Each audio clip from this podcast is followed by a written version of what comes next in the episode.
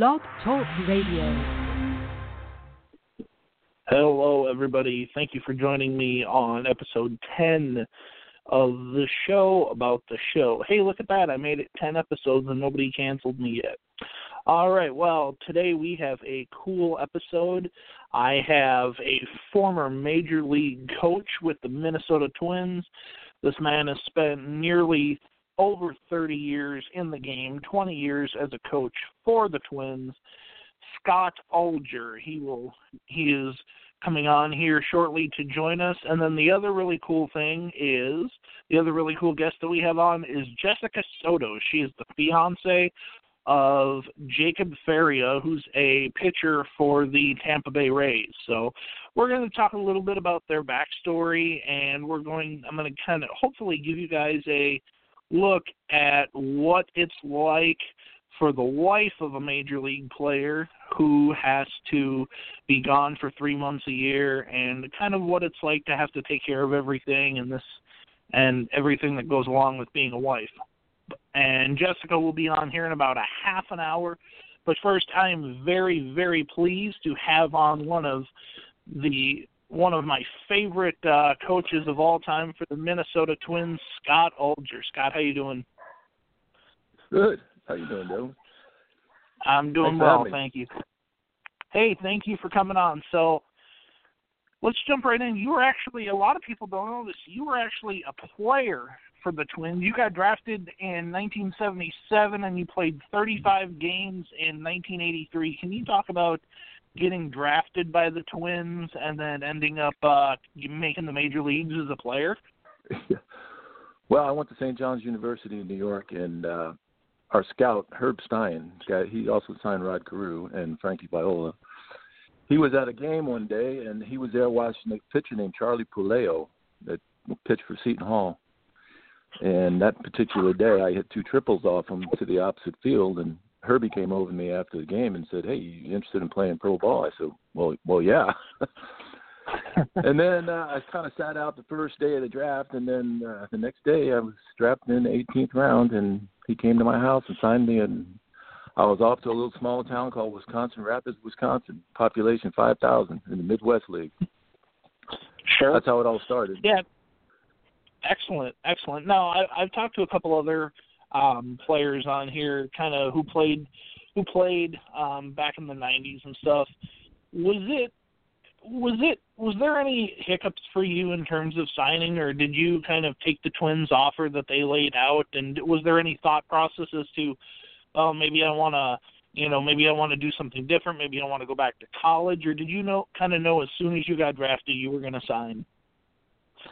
Yeah, I kind of knew right away because, you know, that's what I wanted to do, for, uh, give it a shot, play pro ball. And, uh, you know, they didn't offer me a heck of a lot of money. They just gave me five thousand dollars in uh, uh, incentive bonuses if you made it to Double and Triple A. And uh, I, that's what I wanted to do my whole life, and just play ball. And, and, you know, I grew up in New York, grew up a Yankee fan, and, um, you know, wanted to be uh, the next Mantle or, uh, you know, some of the great players that came through there. Sure. Now, you, you mentioned that, you know, you were drafted in, or you were drafted and you went into Cedar Rapids. Did you play with a lot of the guys that the Twins had coming up the pipeline in that time, the Hrbek, Gaettes, Grunanskis, well, those kind of guys? That, that, those guys were kind of um, a little bit behind me. I was a little older. Um, okay. Kirby was a couple years behind. Gaetti came on a little bit later. Um, I signed in seventy-seven, and the Milwaukee Brewers signed a shortstop named Paul Molitor that same year. And we went to the same league. Harold Baines was in the league. I mean, it was a fantastic league as far as A-ball. But as far as uh, the Twins players, they were a little bit later on, that group that came up, you know, the Hrbeks and the uh, Gaettes and the, you know, Grunanskis, sure, and those guys. They were a little bit later. Now, I did play with them in okay. eighty-three in the major leagues, and now, of course, I played with them in the minor leagues in Double A as well. When in uh, nineteen eighty-one, we won the Southern right. League championship let's, that year. Yeah, I Go was ahead. actually going to segue into that. Let's talk about that. You know, you guys win the win the championship in eighty-one. Um, did you? I mean, obviously, you know, a lot of Twin fans know those early eighties teams were not good. They were really, really bad, and then you know, you kind of saw the progression as to uh, getting closer to eighty-seven. You know, they had a winning season in eighty-six, and they did well in eighty-eight. Can you did you see that that the talent was there to possibly win a World Series at oh, that yeah, time? Without in a doubt. Without without yeah. a doubt, you know, you you had a lineup down there in Orlando. You know, you had almost every guy had ended up playing in the major leagues. You had Gaetti and uh, third. Kid named Rod Booker played shortstop. Timmy Tuffle played uh, second base. I played first base. Uh, uh, Timmy Laudner caught. And you had in the outfield, you had Randy Bush, Andre David, and uh, a kid named Steve Douglas that probably would have played in the major leagues, but he hurt his arm. And then on, on the mound, you had Frank Viola. You know, the talent the talent was there. You know, uh, we ended right. up beating the Yankees in the in the playoffs in the Southern League. You know, they had Mattingly in that group, but you know, we, we pretty much clobbered them. But yeah, it was there. You could see it. It was uh, it was going to take a while. Of course, they uh, some of them were kind of rushed up to the big leagues. Probably uh, Laudner went right from Double A that year. So did uh, Gaetti. And Randy Bush kicked around a little bit more in the minor leagues, and so did Frankie. But they all eventually got up there and, and were, were pretty good players in the major leagues. Absolutely. You played. Uh, you played in nineteen eighty-three. You played about thirty-five games in nineteen eighty-three. You played mainly at first base. Um, can you kind of talk about, you know, specifically at that time you had Kent Hrbek playing first base. Can you kind of talk about Hrbek as a player and then Hrbek as a as a kind of a clubhouse guy? Because I've just I've heard he's just a great great clubhouse guy. Absolutely, he's a great player, a very very good first baseman, and obviously a good hitter too, good power. And yes, in the clubhouse he was awesome. Off the field he was awesome. Just a fun guy to be around, a good teammate. All those guys were at that time. You know, they didn't have any bad apples on those on those teams at all. You know, that was just uh, the way it was. You know, just uh, it was very good camaraderie on that team. Now, now was that the was that the Johnny Gorel teams? Well, when I was had, there, the manager was Billy Gardner. It was Billy and, Gardner. Uh, okay. Yeah, I okay. think Billy went all the way up until maybe eighty-six. And then Ray and Miller then took Ray over. Miller. And then, yep. and yeah, and then T K took over in eighty-seven. Sure. I think sure. T K might have took over okay. at the end of eighty-six, too. Yeah. yeah he was uh, yeah. T K was my manager in the minor leagues as well in that, that Southern League team in Orlando.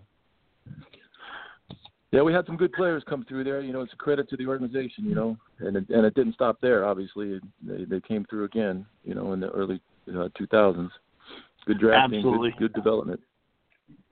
Now, did, now it's it's interesting that you talk about that because, you know, I, I've kind of seen that in the last thirty years or so um, with the Twins where they'll go through slumps where they'll be bad for four, five, six, seven years, and then they'll and then they'll win a lot of games because they have a lot of talent. But in order to get that talent, they have to be, you know, usually pretty bad. You talk about the early, we talked about the early eighties, and then obviously eighty-seven and ninety-one happened. You talk about the late nineties. You guys almost nearly get contracted, move to Charlotte, North Carolina.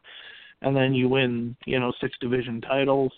Do you kind of? I mean, I know that I know that you're not coaching right now, but I'm sure you still follow the Twins somewhat. Do you? Do you kind of see that? Do you kind of see that trend happening again? You know, you've got a lot of. We have a lot of talent. We have a, you know, Buxton and Dozier and Sano and guys like that, and they've unfortunately had, you know, a lot of losing seasons since they opened Target Field. But do you kind of see that as as you know, that pattern continuing where you have to lose a lot to be able to win consecutively? Well, yeah, without a doubt. I mean, you look at their team now, I mean, and it's a credit to Terry Ryan. You know, he got all those players. He signed all those players. And, you know, Gardy had wanted them up earlier, but Terry uh, left them in the minor leagues to develop a little bit more. And, you know, you got uh, a legitimate shot at, at winning that division, I think, and especially the way Cleveland lost some of their bullpen and they lost Santana. And I'm a good friend of one of their co- one of their coaches is Brad Mills, and he just left for spring training here. He's from Visalia, where I, where I live, and and he said, yeah, the Twins are a very, very talented team. You know, he's very concerned about them. They can do it. I mean, they need some pitching, obviously. Pitching's the name of the game. I think every team needs pitching. Even the Yankees going to have to pitch. you know, and then didn't help Santana going down, but I think he's only going to be out for ten weeks, they said. But, yeah, I followed him quite a bit last year. Yeah, and, and he's only supposed to miss he's only supposed to miss the first month of the season. Now you, yeah. excuse me, you talk about you talked about um, you know, coming up with those guys and playing with them. After your playing career ended in in uh, nineteen eighty-three, you got into coaching. Uh, you were the coach of the Visalia Oaks in eighty-eight, mm-hmm. and you became California Manager of the Year in nineteen ninety, and you also had successful runs with the Salt Lake Buzz and Portland Beavers, which were some of my favorite uh, minor league Twins teams growing up.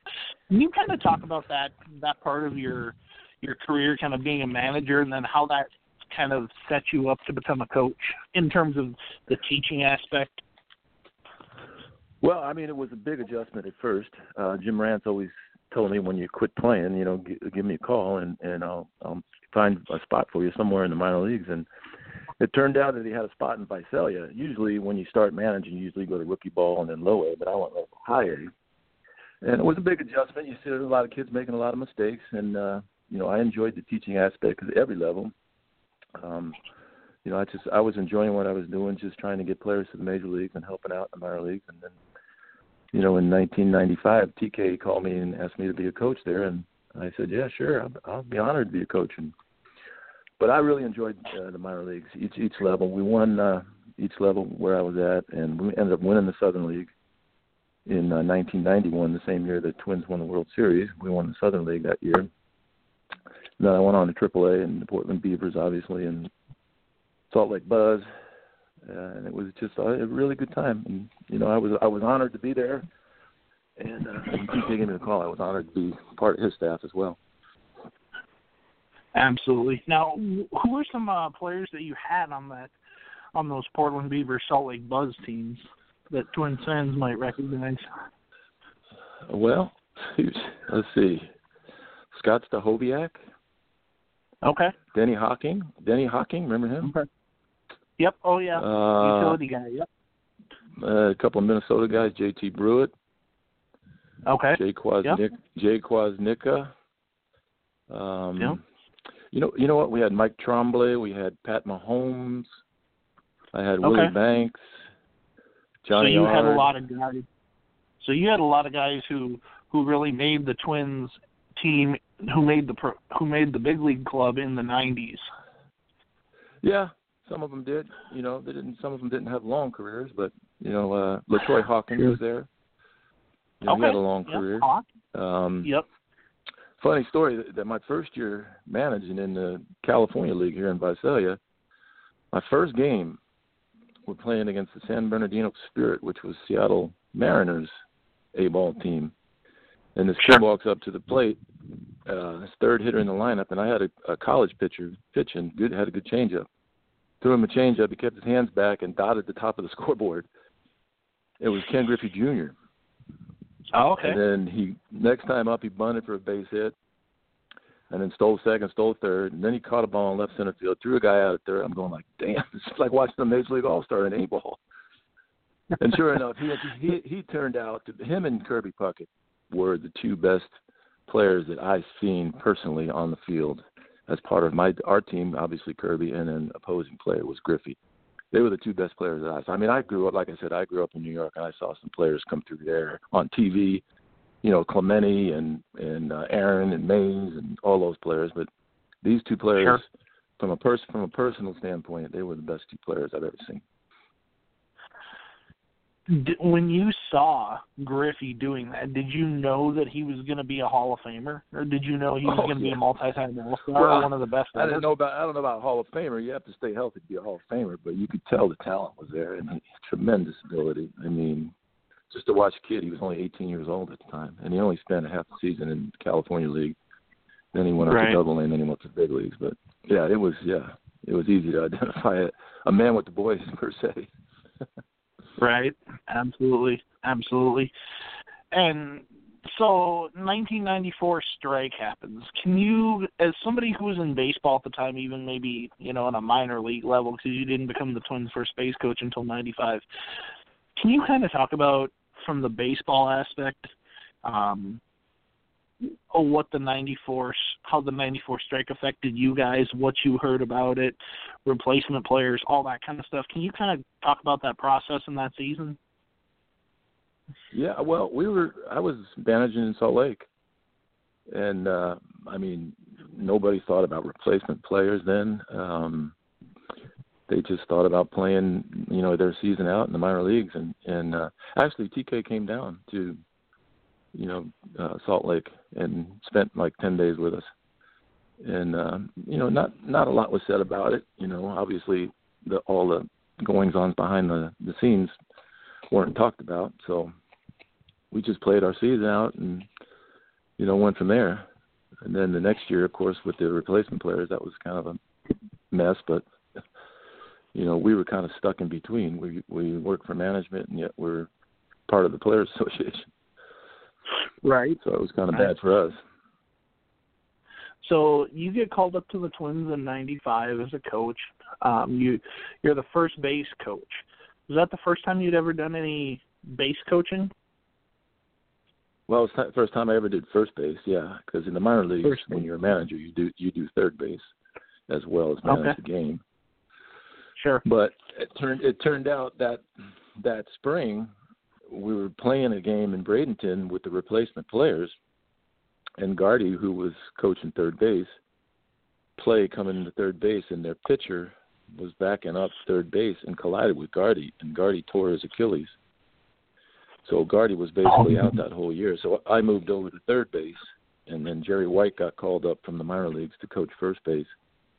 And then the following sure. year, T K T K wanted me to stay at third base, so Gardy went to first base, and I stayed at third base for another four years until Terry Crowley left, and then I became the hitting coach.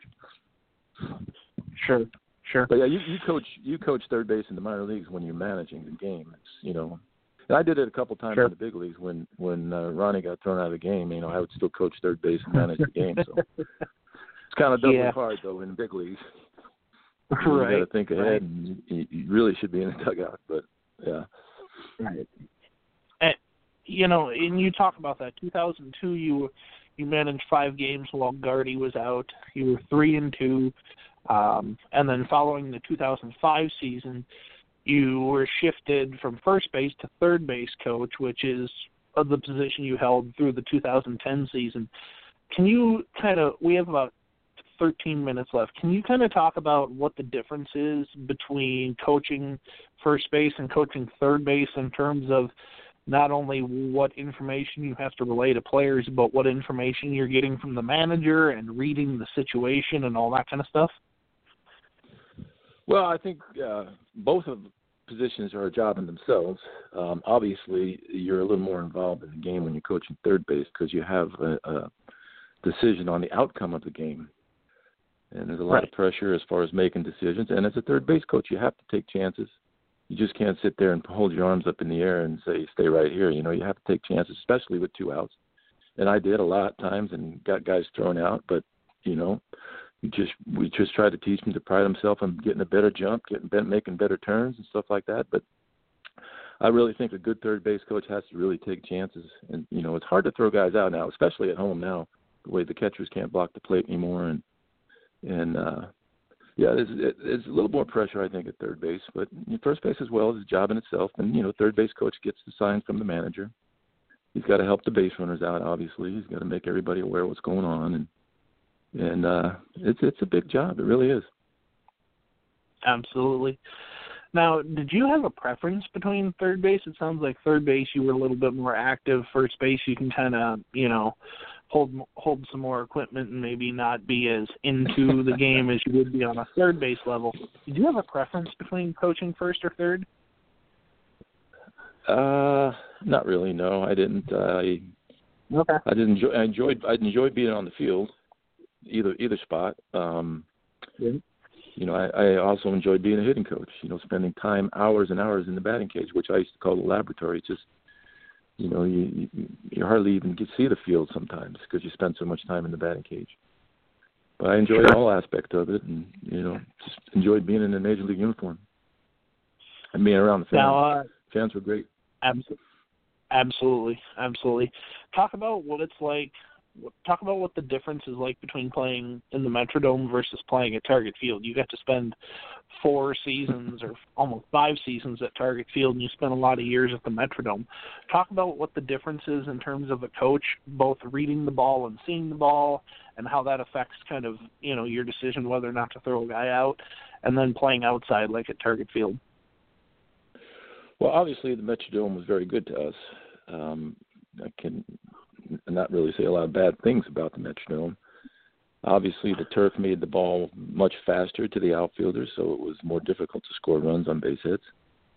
And the roof, we had problems with the roof as far as balls going up in the roof and, and outfielders losing the ball. And we had as many problems as visiting teams did.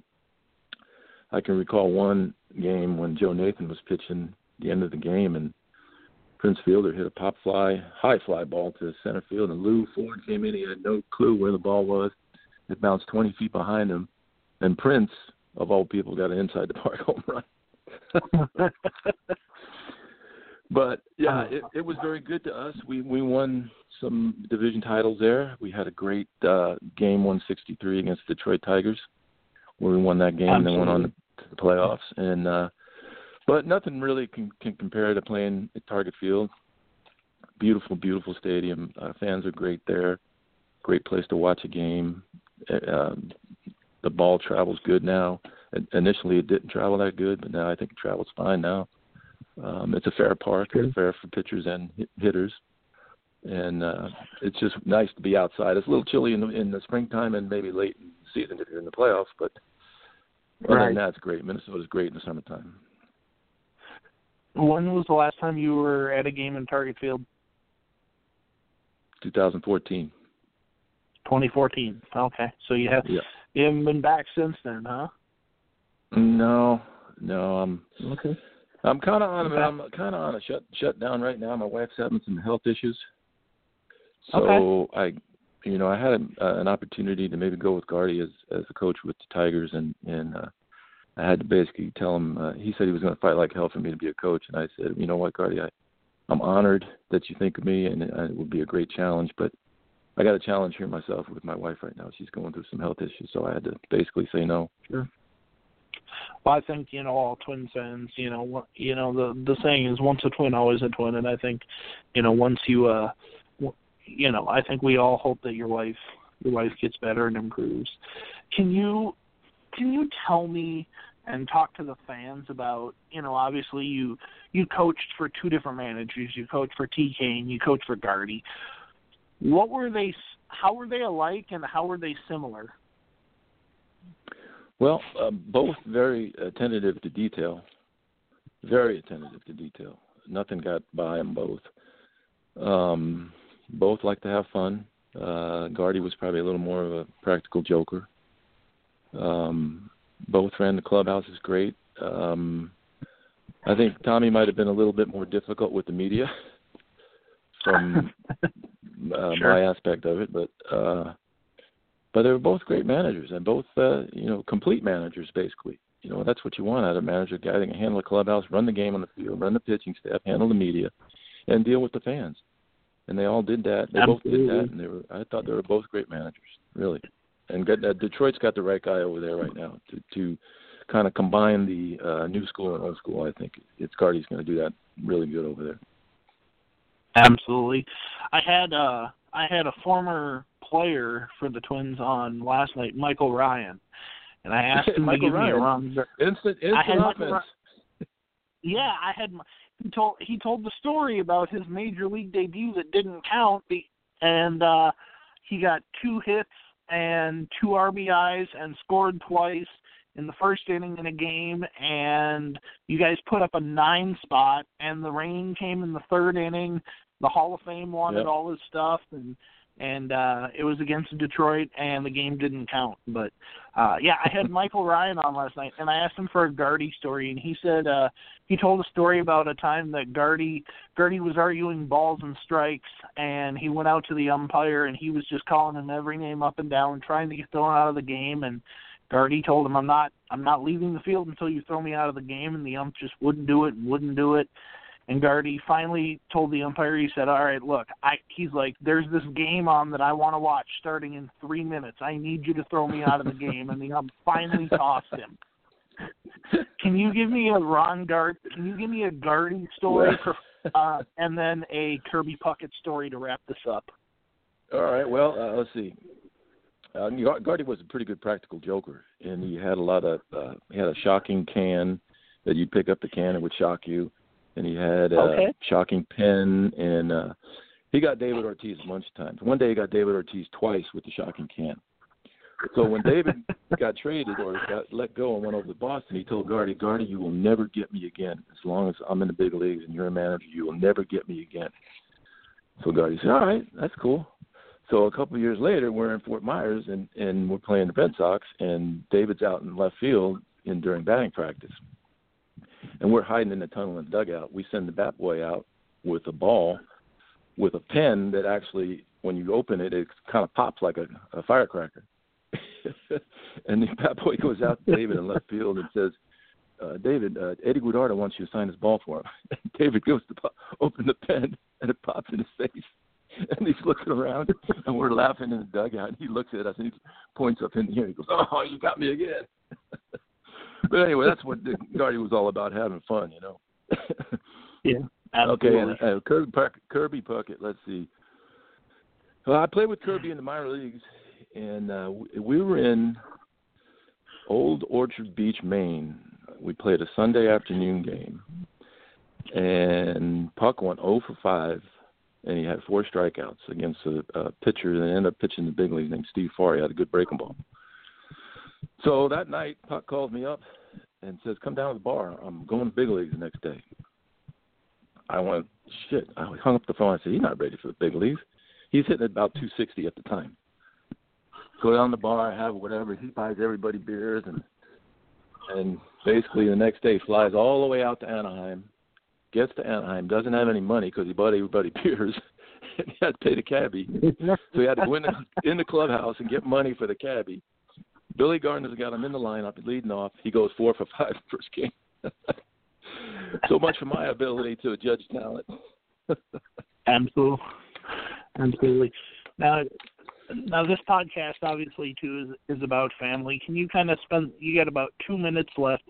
Can you kind of talk to me about your family? And you said you had your wife dealing with some stuff, but uh, can you kind of talk to me about your family and just give kind of listeners a little idea of the Ullger family? Well, all my family's in New York, my immediate family, my brothers and sisters. My mom and dad have passed away. Um, they're all part of Long Island, New York. And uh, I had a – my sister's daughter was an All-American basketball player at Ohio State. It, she played in the W N B A a little bit, Samantha Perhalis. And my daughter lives in San Diego. Uh, they own their own uh, event planning business, her and her husband. And she's actually in Vietnam right now on a vacation, a three-week vacation in Vietnam. And wow. We have a nice place to go visit, San Diego. It's really beautiful down there, obviously. And we're only five hours away up here in Visalia. I still live in Visalia. That's where I actually met my wife out here in nineteen seventy-eight when I played out here. And the funny story okay. is we have a forty-year reunion of that team this summer here at the local ballpark. It's the last championship team Visalia ever had. The nineteen seventy-eight Visalia Oaks, which was an A-ball team of the Minnesota Twins. Okay. It's a forty-year reunion this summer. And it's like he, they got like wow. eighteen players coming back. It's pretty cool. Wow. Yeah, very much. Excellent. Well, Scott, I appreciate it. We have under a minute left here. Um, I just want to thank you for being willing to come on the podcast and kind of talk about uh, your your career and being a coach and sharing those uh, sharing all that stuff with us. And I hope to uh, have you on the podcast again going forward. All right. Well, like I said, thanks for having me. And then I'm kind of boring right now, but uh, if you ever need anything, just let me know. I will do that. Thanks, Scott. I appreciate it. Take care. All right, take care. See you, Dem. Yep, bye. All right, well, that was former Twins player for thirty-five games and former Twins coach for over twenty years, Scott Ullger. What a great guy. What a you can tell he's been around a lot of baseball, just listening to the stories that he has to share. You can tell he's a real, he's very, very knowledgeable about the game of baseball. You can really, you really kind of tell that from, from everything that he talked about. And, and what a forty, what a forty year reunion that's going to be. nineteen seventy-eight Visalia team. So my second guest coming on, I am very excited about. Her name is Jessica Soto. She is the fiancée of Tampa Bay Rays player Jacob Faria. We're going to we're going to kind of switch gears here, and we're going to talk about the life of a baseball life. It's it's you know I think when a lot of fans watch games, they don't maybe necessarily uh, you know take into account the the aspect that there is usually a, a, a rock solid woman at home taking care of things or working hard or whatever the case may be. So we're going to bring her in, and we're going to talk about that with her. Ladies and gentlemen, Jessica Soto. How you doing, Jessica? Hey guys, what's up? Hey, doing well, doing well. Thanks for coming on. So you are engaged to Jacob Faria. Can you talk about, first of all, talk about how you guys met and got engaged, and then what was your, uh, how, how did he tell, did you know that he was a Major League Baseball player or prospect when you met, and if not, how did he tell you? Um, actually, we met in high school, so he definitely wasn't a prospect or close to being a Major League Baseball player yet. Um, we went to high school together.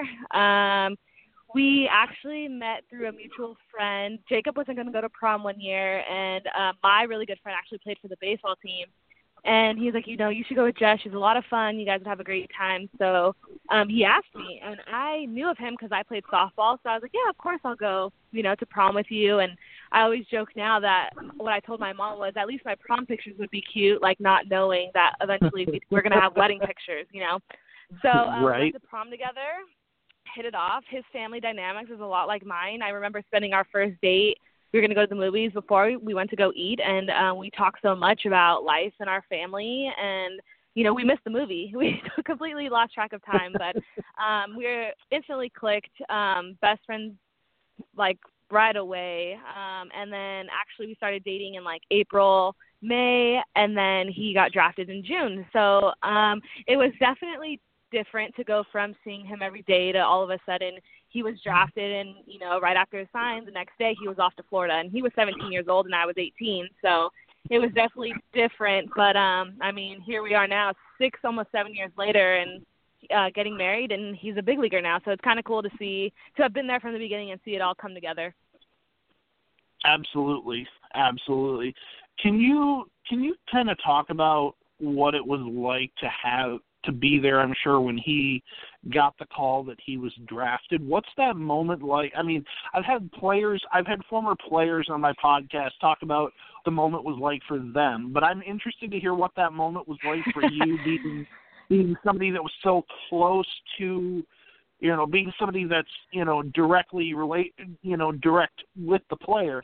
Can you kind of talk about that and any conversations he kind of had with you leading up to that about, you know, nerves about being drafted or anything like that?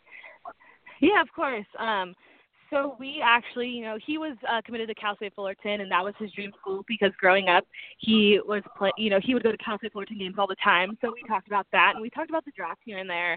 And I just would talk to him about, you know, what what team he would want to play for, where he'd want to get drafted, and I just remember the day of the draft, he texted me like, hey, can you pick me up and take me to school?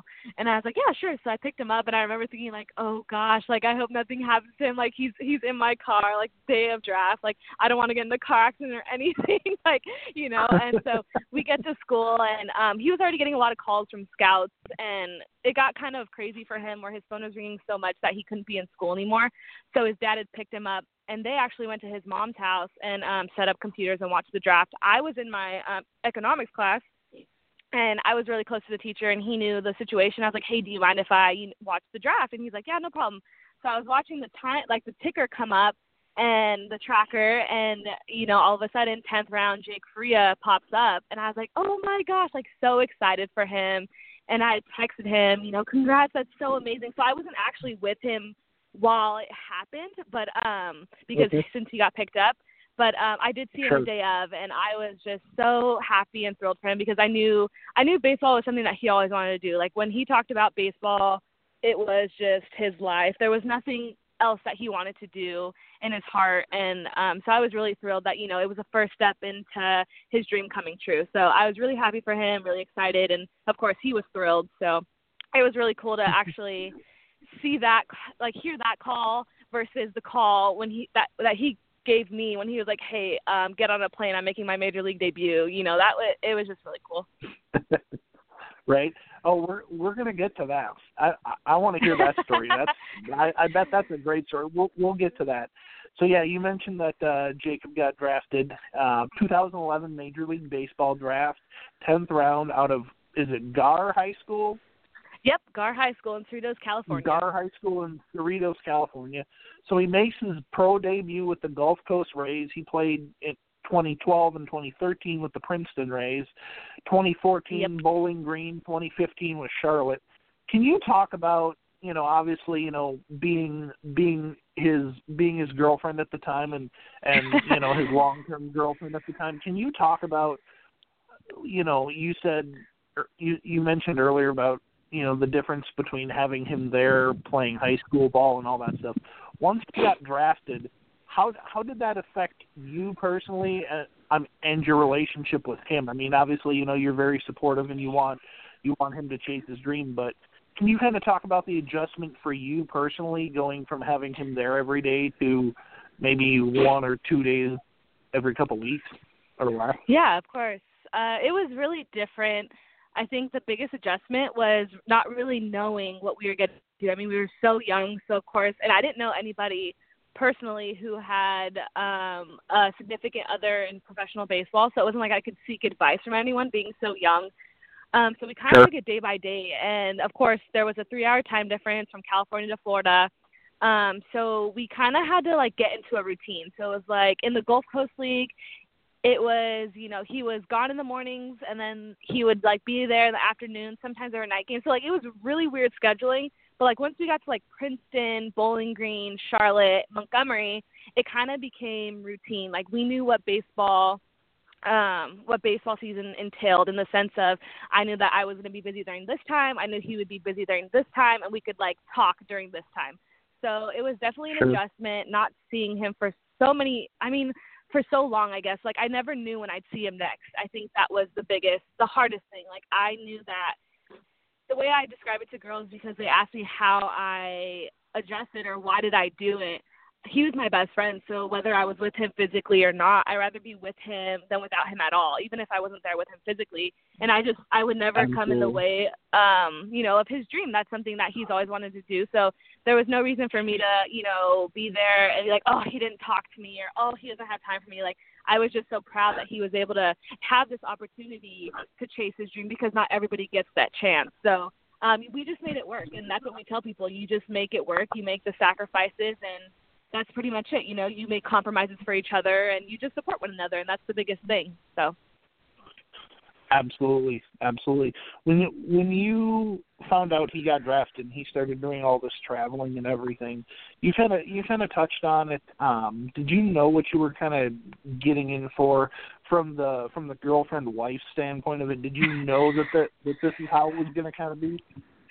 Absolutely not. I think I just, I don't know if I had an idea of, like, what it would be like, or I kind of just hoped that it would be a certain way. But I mean, it's just, you, I think there's no way to prepare yourself other to, than to experience it and then make your own uh, routine out of it. Uh, there was nothing that I really thought, like, and I didn't even know what professional baseball entailed. Like, I didn't know there was, like, seven levels. Like, the, he had to do all this, like, traveling, and he'd be, like, in the Midwest or in Florida or in the South. Like, I had no idea, like, about any affiliations of the Rays at all when he got drafted. I didn't know what the Montgomery Biscuits were, you know. Um, but as time went on, you start to learn, and I learned, I, you know, I tried to learn quick because I wanted to know, like, what was, like, what he was getting into. So I wanted to inform myself to, and that way too, like, when I talked to him, I knew what was going on. Like, I knew of the organization, and I knew of the affiliate affiliates, and um, pretty much when he was like, when he would say like, okay, I'm going to be here, like I kind of had an idea of like, okay, so that level's here, you know, just little things like that. But definitely never, uh, I don't even think I had a thought at all or could prepare myself in any way for what this life actually entailed. So. Right. And it, you, you talked about the double, the double A Montgomery team. Now he, you know, he's had a lot of success in the minor leagues. He was, he was ten and one with a one point three three E R A. Um, and then he got promoted to double A in his second yep. start with Montgomery. He actually tied a team record with fourteen strikeouts over seven on July fourth. Innings. Yeah. On the, okay. Yep. On the fourth of July. What yeah, was that um, call? Did he call you after that game and like, oh my God, did you hear what, this is what I did? So what's funny is I watched every game. I've never missed a game. Um, I've always made it work to where uh, I was able to either keep track or watch or listen, because before Double A, of course, you have to listen to games. So um, sure. I I was actually there for the call when he got moved up from high to double A. So I was actually I was actually in Port Charlotte when he got moved up to double A. Um, actually, Jake Bauer's parents and his girlfriend were there too, because Jake Bauer's got moved up with Jacob. So we actually kind of road tripped okay. to Montgomery, which was really cool. So I was there for his first start. And then my grandma was sick at the time, so I flew to Texas, and I watched that fourth of July game with my family. So we had, like, barbecue going. We had the game on, and, like, to the point where, like, I realized what was going on, and I just wouldn't move from my seat, because I'm like, I'm that girl, like, pitcher. Like, if he's in a zone and he's not giving right. up a hit, I'm not going to go pee. Like, there's no way. So, right, um, right. But I so, remember he so called me. And, no, go ahead. So what you're saying is the players' wives are just as superstitious as the players are. I'm just, some girls are. I'm just very, I'm just as invested, I feel like. I used to play softball, so I know how it is. But um, sure. I was like, there's no way. There's times where I'm just like, there's no way I'm going up to getting a water or anything. Like, I I want right. to watch and see what the outcome is. And then if I move, I'm like, oh, my gosh, is that my fault? But, um, yeah, when he sure. called me after that game, he was so – he was kind of, he's just so mellow. Like, he, I was like, hey, like, that was amazing. Great job. Like, how do that? And he was just like, oh, I just, like, I'm just doing my job. Like, that's how he sees it. And it's like, that's so amazing to me, because I love that he's like that. I love that he's like, I just went out there and did what I could to put my team in the position to win. And that's how he's always been. And that's what makes me so proud of him, because he's always just so modest and humble. And he's never like, yeah, did you see what I did? Like, you know, and so it was like, just another night, uh, just another night for him. So, but that game was definitely really cool. And to have my family watch it with me was, like, even better. Did they end up winning that game? Um, I, uh, I don't, I don't know. I remember the guy who came in after him gave up a hit, and then I don't. Rem- I think they did win. Okay. I think it was like four okay. to three, maybe. I just like sometimes I will tell you like. It'll be like a blur to me. Like a lot of games this year were such a blur, and I know what happens like mid game, but then I'm like, what was the outcome of that game? Because I think I just get so invested and I lose like my mind during it. Right. Well, uh, and it's, it's totally understandable. I mean, being emotionally invested in it is, you know, that's, that's totally understandable. So he, he plays for, He plays for Montgomery. He pitches. He obviously plays very, very well. Uh, he started twenty sixteen with them, and then he gets called up to Durham in June. Uh-huh. Talk about that. I mean, that that's Triple A. That's the closest up to this point that he's been to to his dream of being a Major League Baseball player. Talk about, you know, maybe what your mind thought, what he told you, and what kind of what you were thinking about. Like, okay, now, you know, he's he's. This is this is really close. This is going to happen. Yeah, I was actually there for the call from Double A to Triple A when he got moved up too. So I did that move with him, and I like try to pick his brain a lot because he's kind of quiet. And I was just like, you know, you're really excited. Like, are you nervous? And he just, you know, he he didn't really say much other than like he knew. He knew he can do it. He knows he can do it. And I think once we got the first game out of the way in Durham.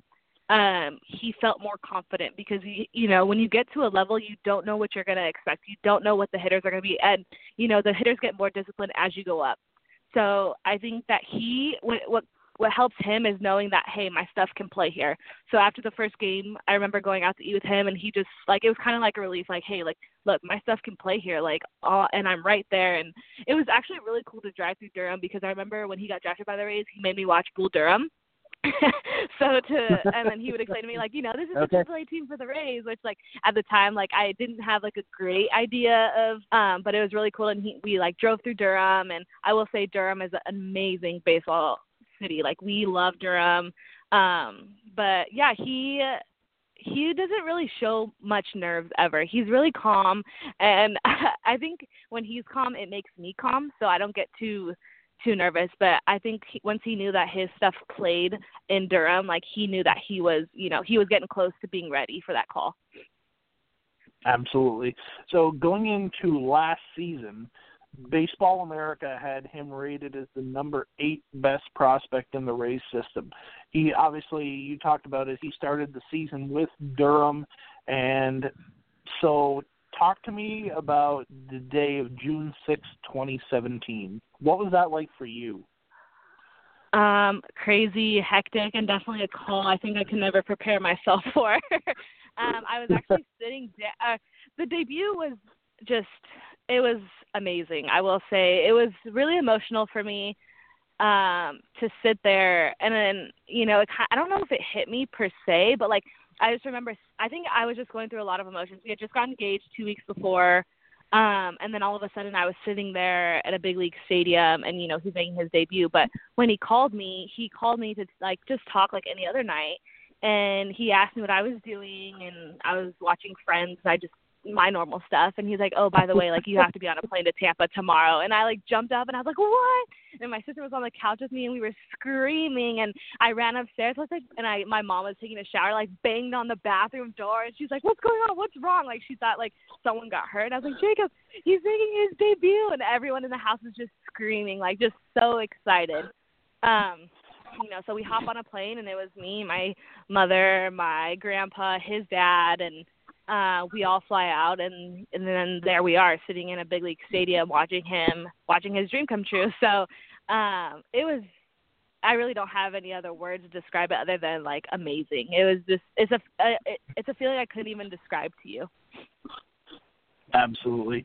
So he, he obviously got the call to be the starting pitcher the next day, which was June seventh against the White Sox, which also happened to be six years to the day that he was yep. drafted. Yeah. So he that so that's that's that's a pretty cool that's a pretty cool thing. Six years to the day. You talked about how he was um, went through all the all seven levels of the the Rays system. So basically one system a year, give or take. And uh, so he's playing the White Sox. In uh, he's playing the White Sox. He makes his major league debut. Six and a third innings, three hits, one run, gets the win, and snaps the team's four-game losing streak. yeah. Tell, yeah. Tell me. I, don't, tell like, me I really don't have anything to say. Right. It's still, it's still really cool to hear. Right. Absolutely. Tell me about what seeing him after the game was like. What were you? What was going through your head? What? What was? What? How was he? Tell Tell people about what that was like.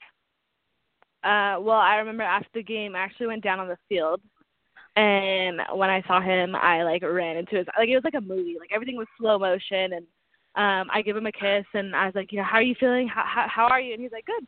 Like, I feel great. Like, everything feels good. And I was like, okay, cool. So after, you know, he goes, takes the shower, and then he comes out, and I'm with his family and my family, and we're all asking him, like, how do you feel? Like, that was awesome. And he's like, good. I just feel like, you know, like, I, like, I just got there. Like, all he ever wanted was an opportunity and, like, to, you know, to have a chance to show the, the, the Rays what he could do. So he just wanted, you know, to have that, and he got it, and he did so well. So uh, he was just – he was really happy. And I don't know, like, he – like I say, he's just so mild-mannered. He was kind of like, like, yeah, that was really cool, and, and that was it. Like, he didn't really – I think he was in shock. I think we were all in shock, and he so he couldn't say more than it was really cool and that was really awesome. And And I remember sitting with him that night, and I was like, did that really just happen? And he's like, yeah, that happened, you know? It was just like, I think it was more like a pinch-yourself type moment. And um, sure. But it was really cool because his agents were there as well, and then after we all went to dinner, and we all got to spend a nice dinner with him and all, you know, all our loved ones, and just to have everyone there, it was just really cool to experience it with us. Absolutely. It just, it sounds like he, it sounds like him and you both really just kind of got to take in that moment. Yeah, that's exactly what it was. I think, and then we knew it was a spot start, so we knew it was just one day, um, and it was like the best day ever.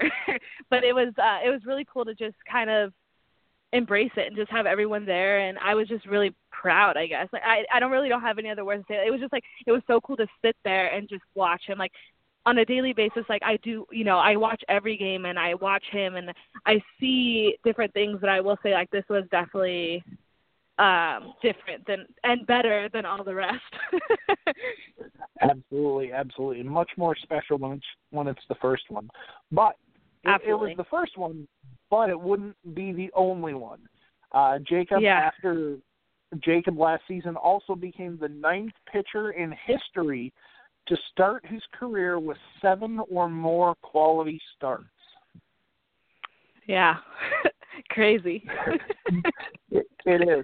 Can you, now that you've kind of had a little bit of time to become, I guess, a baseball fiance, a baseball wife, whatever, can you kind of talk about what, what the other baseball wives and the other wives on the team are like, and how, how that camaraderie kind of works? Because that's a pretty exclusive, um, for lack of a better term, fraternity that you're in, because there's only a certain mm-hmm. amount of women on the planet that know what that's like. Can you talk about that? Yeah. Yeah. As soon as I got, uh, Jacob got called up, and I was um, in the big league stadium, and I was around the women more, um, they were so welcoming. I had Anna Boxberger, who kind of became my mentor, um, come up to me the day of. Jacob was, um, the first day Jacob was there, and congratulate me and give me a big hug. And, Um, and then there was people like Ashley Borges, who Jacob and I used to watch Pete play with the Angels, because we grew up, you know, minutes away yeah. from Angel Stadium. So it was really cool yeah. for me to say, like, you know, hey, uh, Pete's kind of awesome, and Jacob and I loved watching him in high school, but these women are amazing. It's really great to have yeah. a group of girls who know exactly what you're going through and know exactly what this life is like. Like, you know, and you can go to them for different things, but they're all so supportive and so sweet. And it's really become like a part of your family. You know, they, they become Absolutely. more invested. They could become just as invested in your significant other, you know, than they are in theirs, because, you know, we're all in this together. Like, at the end of the day, we are all a team. And so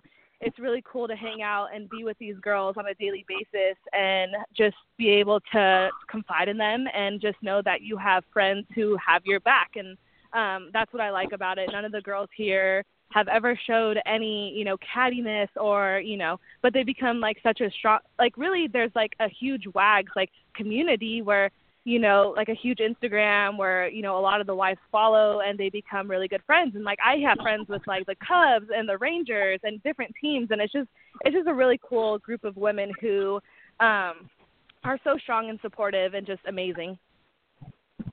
And that's, and, you know, honestly, that's what we need more of. We need, we need, you know, we need as many women to be as proud and as strong and as supportive, not only to each other, but to their husbands and to fans and everything. We just, we need more of that. So I think, yeah, I think that's awesome. Can you, I agree. Okay. So, you know, you, you talked about, you know, his minor league career and his major league debut.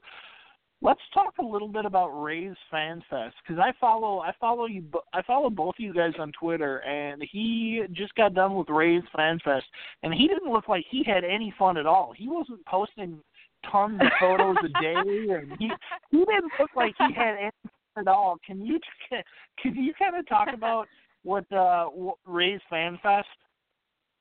Yeah, we actually, this was our second Fan Fest, so we went in uh, twenty sixteen when he made the roster. We didn't go in twenty seventeen, we weren't able to go, but we came back this year, and it's just awesome. I really enjoy the opportunity to meet the fans and get to know them, because at the end of the day, you know, they're the ones supporting Jacob as much as I support him, you know, so it's really cool to get to know these people, to create relationships with them. There's a couple of fans that I've known since Jacob was in, you know, G C L and Princeton that have become good friends, and you know, they're always just so supportive and sweet. And Rays fans, honestly, are, they're just, they're the greatest. I, you know, when we're out in Saint Pete, nobody really bothers us. And, like, when we're eating and, you know, after the fact, like, after we're eating, they'll come up to us. But nobody ever, like, is in our face or rude or, you know, just, like, they're always um, very respectful. And that's what I really like about the Rays fans. And and Saint Pete. And um, but FanFest is awesome. It's always good to get out there and to get to mingle with the fans and talk to them. And I really enjoy, um, like, even on Twitter, like, when the fans tweet me, like, I enjoy talking to them. Like, they're great. So, um, but we had fun at FanFest, and it was cool to meet a new group of fans. And I guess especially after him having a season or somewhat of a season under his belt as a big leaguer, to see, you know, the other fans and how they reacted to him coming up and how, um, how they felt about him as, you know, being in the rotation and things like that. So it was really cool to um, hear, you know, what the, how they feel about him and how excited they are for the upcoming season. Absolutely. And and for fans who, who aren't familiar, I should know the, the wives' names that you mentioned earlier. Those are the wives of Peter Burroughs and Brad Boxberger. Um, Brad Boxberger and so, Peter Borges, yeah. Peter Borges, yeah. So we got about we got about three minutes left here. Can you can have you been asked to sign any autographs? Is anybody like, oh, you're Jessica, you're you're Jake? Because you know there's fans. That, you know, and I can tell you this as a collector. There are fans. I'm I'm not this kind of collector, but there are fans who will who will you know they'll ask players' wives to sign if it gets them that closer to the player. Have you been asked to sign any autographs? Um, I've signed two balls, and I will tell you, it's not as easy as the guys make it look. It is actually really challenging to um, sign a ball, but yeah, I've signed like a couple of balls, but nothing crazy. I mean, the fans are, but I mean, it's. It's just weird, like, because I, the way, even when I see Jacob sign autographs, I'm like, I'm like, that's just Jacob. Like, that's not, you know, that's nobody, like, super famous. Like, that's just my fiance, you know? So it's it's even weird for me to, like, when people are like, hey, Jake, can you sign our, like, when there's a crowd around him, I'm like, okay, cool, you know? So it's just something different, sure. I guess, but just a couple balls, Absolutely. Nothing crazy, not, but yeah. Absolutely. So we got about three minutes left here. Give me the, tell me maybe the top three things that you are looking most forward to for the twenty eighteen season, either for yourself or for Jake? Um, for Jacob, just to have a healthy, a healthy season. Um, I, I'm really excited to see the Rays and all the young guys coming up. It's definitely going to be a different looking team, and I feel like as young as they are, they're really hungry, and I'm looking forward to seeing them compete against teams, you know, in the A L East, like the Yankees and the and the Red Sox and the Orioles and the Blue Jays. And um and the, what I really like to do during the season is just spend time with Jacob and, and experience different things, like traveling with him and uh, seeing different cities. So my goal is to see every stadium. So I'm on that journey right now, and I've seen a good amount, but um just looking forward to another healthy uh, and successful season. Absolutely, absolutely. Jessica, we're just about out of time here. I'm going to let you go, but uh, I cannot thank you enough for giving for giving me half an hour out of your night. I would love to have yeah, Jacob on sometime. It was a it was it was my pleasure to have you guys on. It's great to hear, kind of great to hear a different aspect. Um, it's nice to hear the aspect of a player's life and uh, to kind of hear that side of the story. I'd love to have Jacob on. Best of luck to you guys, both personally and to you guys professionally. And uh, I appreciate you. Ha- I appreciate you coming on. Thank you so much, dear. Thank you. I'll talk to you later. All right. Thanks. All right. Bye. All right. That that was Jessica Soto. She is the she is the wife or fiance, I guess, of of the of the Tampa Bay Rays pitcher Jacob Faria. Very, very, very cool. Um, to get that point of view. You don't often get that point of view, especially from, you know, fr- from somebody who somebody who's living it right now. You, you know, they're, the women sacrifice a lot. They sacrifice a lot of time for their husband's dreams and for, for their fiance's dreams or whatever the case may be.